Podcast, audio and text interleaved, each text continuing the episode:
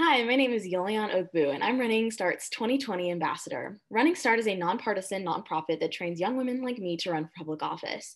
We instill young women with the confidence, connections, and capabilities they need to become political leaders. March is Women's History Month, when we commemorate all of the amazing women that have paved the way for young women to follow in their footsteps. Because of their example, young women like me can say, I look like a politician. Running Start is celebrating Women's History Month 2021 with a Her Story series about women who are first in politics. Mayor Nan Whaley has been the mayor of Dayton, Ohio since 2014. In 2005, she was elected to the Dayton City Commission and was the youngest woman ever chosen for a commission seat. She ran for mayor in 2013 and won 56% of the vote and then ran unopposed in 2017, which was the first time in Dayton's history that a mayoral race never had a contender. Guess that goes to show that she's very good at her job. Mayor Whaley shared some incredible advice about leadership and politics that I took to heart, and I know you will too. Thanks for watching the Running Start Her Story series. The very first question I had was What motivated you to run for mayor in 2013? Well, I was a city commissioner for eight years before mm-hmm. that, and really um, talked to the other commissioners. And, um, you know, I was actually the one with the least amount of seniority on the city commission. But um, the mayor we weren't a big fan of frankly and so we kind of all agreed like one of us needed to run and it was kind of agreed that like i should be the one i had the time and um, kind of the tenacity to get it done it was going to be a very big race and uh, they were awesome in, su- in supporting me and um, uh, you know ran a really competitive race uh, but i thought you know when i was when i was making the decision to um, I remember meeting with different people in the community to think about it. And one guy said, who was also like, uh, used to be a commissioner years before. And so, like, you look, the mayor of Dayton should matter. And it was really, nobody was paying attention to the leadership at City Hall. And I thought if we had someone, a uh, vocal voice in that seat as mayor, it would be really good for the city of Dayton. And so um, that was kind of my mantra about why I wanted to be mayor. Okay, that's really cool. So I guess that kind of leads me to this question of like what role did potential maybe like membership play in your early political career? Or like what role does mentorship like mean to you now? Um how did that maybe help at all um, throughout? Yeah so i mean i think i mean i've had mentors uh, both women and men through my entire career that have been really helpful. And some of them are former elected officials or elected officials that existed you know in, that were in office at the at the time i'm in office uh, mm-hmm. and some were like just activists, right? That just really helped, you know, like for in other words, raise me in like political thinking. Uh, so they've all been really, really key uh, to my growth. And then for me, you know, it's been really important for me to, you know, help mentor other women. And, you know, um, some of that's running for office, some of that's, you know, working in campaigns, some of it's working for government, but really trying to um, help other women, you know, become leaders and I think support other women I have this whole uh, Connie Schultz, who's again one of my mentors, Pulitzer Prize winning author up in Cleveland. She has this like I thought of like carry as you climb. That you know, as you climb up the ladder as a woman, you need to also have your hand back so you can help carry somebody up with you too. So that's kind of the mantra that I've thought about when we're talking about mentorship and the support of women. Yeah, wow, that's amazing. And so then like since I think that's really interesting how you like kind of threw yourself into the race in order to like win um, initially in 2013. Um, and now, I guess, how do you view the state of women in politics in Ohio overall, and where do you potentially see opportunities for improvement? Look, I think we have a long way to go, right? Um, if you think about the state of women in Ohio politics, we've only had in the history of Ohio, we've only had a major party nominee that's been a woman for either senator or governor exactly one time. It was actually in 1998, another mentor of mine, Mary Boyle, who ran for senator. Um, that's the only time we've ever had a nominee, Democrat or Republican, in the history of the state. So uh, I think it's really important that you know we continue to push women, uh, encourage women to run, especially for these larger seats like mayor, governor, senator, um, and and for women to support each other through that, and hopefully some smart men recognizing the value of having good women leaders in, in leadership roles. And so um, we still have a long way to go. And, of the top six cities in the state, I'm the only woman. Um, so we just we just need more women to run for office and more women to get elected, not just in the legislative branch or the judicial branch, but really in the ex- executive branch. Yeah, definitely. Which, so I guess like a lot of times we don't really, at least in terms of like the national discourse, focus a lot on local government, but it's really, I would even like argue that it's actually even more important in some cases to really hone in on like who our local elected officials are, right? right? So knowing that local government is so different from state and national government, can you talk about maybe the need for bipartisanship to make change in your community within that local sphere, as well as like maybe talk through some of those differences that you've seen? Yeah, so I mean, I think in local government is, is, is the last place that's really super bipartisan that I witnessed. Uh, you saw that actually like on the American Rescue Plan, you saw Democrats and Republican mayors supporting it just because the you know local communities needed the funding and recognized the important need of the funding. So I think I think it's one you know one of the last bastions of bipartisanship. Uh, there's a suburban mayor in in uh, in Dayton that actually takes new council members out and shows them a pothole and says, "You see this pothole? Is it a Democrat pothole or Republican pothole?" And he's like, "The answer is neither. It's a pothole. They want it filled. They don't care which party fills it." So mm-hmm. I think that you know that's like the mindset of local government. You know, it's the services that are closest to the people that need to get done, and you know you need to just do the work. And so I think that makes it an, uh, um, a unique place right now, considering just how partisan our politics actually are, you know, when we talk about state or national.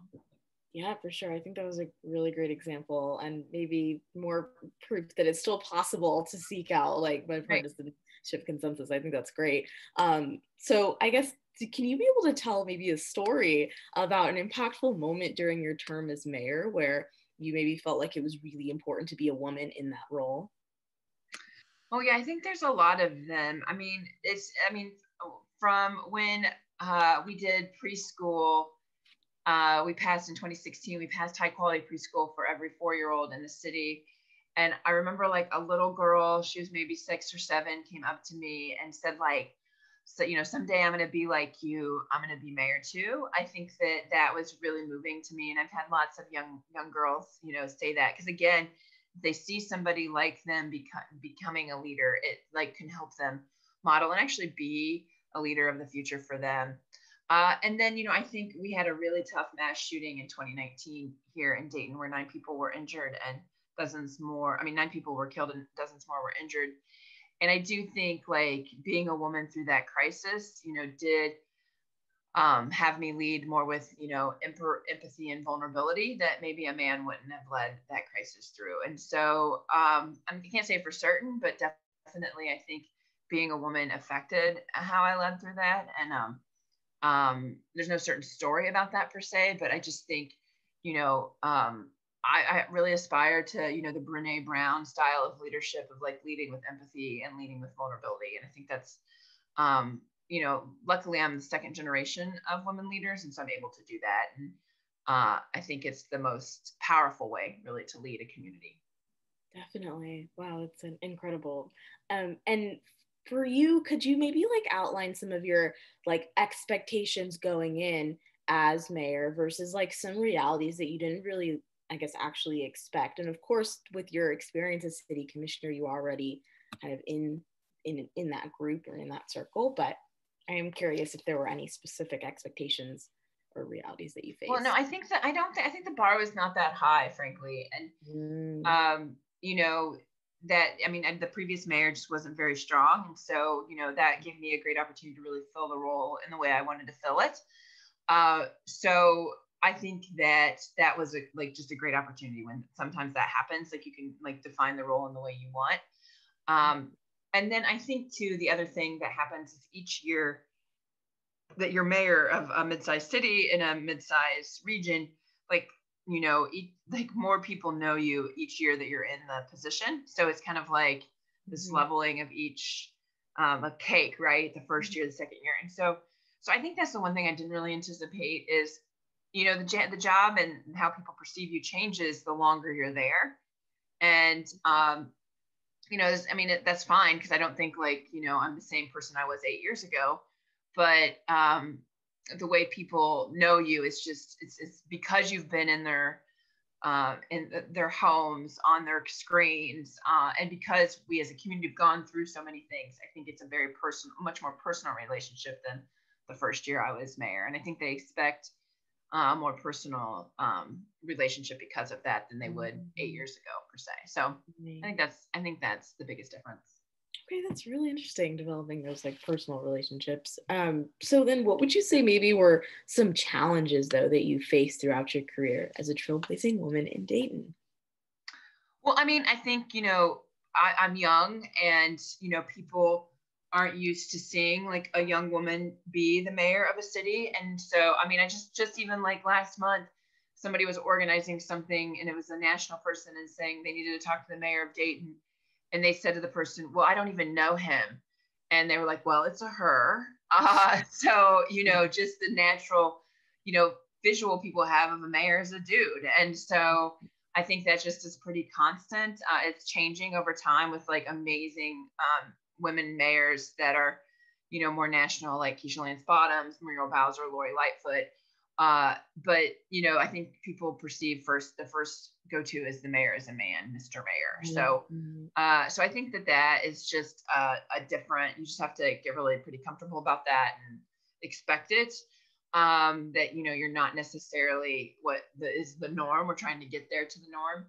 Um, and like, I mean, I mean, I think in any role of leadership, it is, you know, you're redefining roles if you're a woman. And so, you know, um, your gender does come into play, but it's not like something that's always top of mind, I don't think. Mm-hmm. So I think it's just a layer of who I am. And, um, uh, you know, the chance for people that are just different to continue to be in leadership roles is something I think that's really important for us as we redefine what leadership is. Definitely. I wholeheartedly agree. And I know you mentioned some of the mentors that you that you had or have had. Um, who would you say are some of your political role models? Oh, um, I love um, Jennifer Granholm, who is the former uh, governor of Michigan. And you know, I think the gov- the women governors right now, like um, um, the governor of um, Michigan now, Gretchen Whitmer, mm-hmm. and and Kate Brown in Oregon, and Maggie uh, Senator Hassan in, in, New Hampshire. I mean, I think these are just really, really great, strong women. So uh, I'm super impressed. Um, with just really, I mean, just the impressive women leadership right now from Kamala Harris to Nancy Pelosi. It's just, it's really cool. It's really cool to see. But certainly the Midwestern mayor, the Midwestern governors are, you know, people that I I really respect, and certainly um, uh, Jennifer Granholm like tops that list for me. Wow. Okay. I really love that. And I guess um, one of the very last questions I have is what advice would you give to young women who want to run for office and or thinking about it? Yeah, I would I would recommend like go work on a campaign and get to understand the campaign system. Yeah. Um, and you know build relationships you know that the key to um, uh, running for office is to have your own political power and you know figuring out where that power is uh, and the people that will help you. So, you know, some of that is like working on other people's efforts. So then that that way uh, they feel like, oh, okay, this person's really smart and works hard. And so I think that is really, really key. Um, and like, look, think about local government. So last thing I'd say, you know, we need strong people in local government. It's a great entry to politics. Um, it is where the rubber meets the road, literally. Mm-hmm. Uh, so I would, you know, think about your local community and how you can serve it as an elected official first.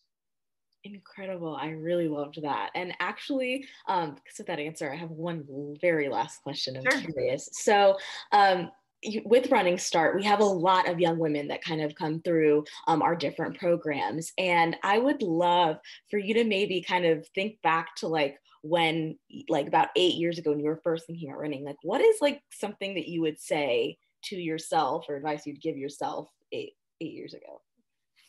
Um, I mean, and I think, you know, when I first started running, it was really actually now 16 years ago because I ran for commission when I was 29. Uh, and like, look, I think, I think it's key to like just remind yourself to do the work, right? Mm-hmm. And not, don't take yourself too seriously, you know, build, you know, empower other people's leadership is really important. Um, but just, you know, take it one day at a time when you're young, you know, you want everything done right away. And I recognize that, but uh, just do the work and I think everything will be fine. Yeah, okay, I really appreciate that. Sometimes it's really good to be reminded of that from someone who's been through it, you know. Well. Yolian, I can't wait till you run for office. So I'm excited for that day. Yeah, definitely. I can't wait either. I really, really appreciate you taking the time to answer some of these questions. I think a lot of our viewers are going to really think, be able to take a lot of um, awesome nuggets of wisdom from this. I'm excited. Thank you. Thanks for thinking of me today. Awesome. Thank you so much.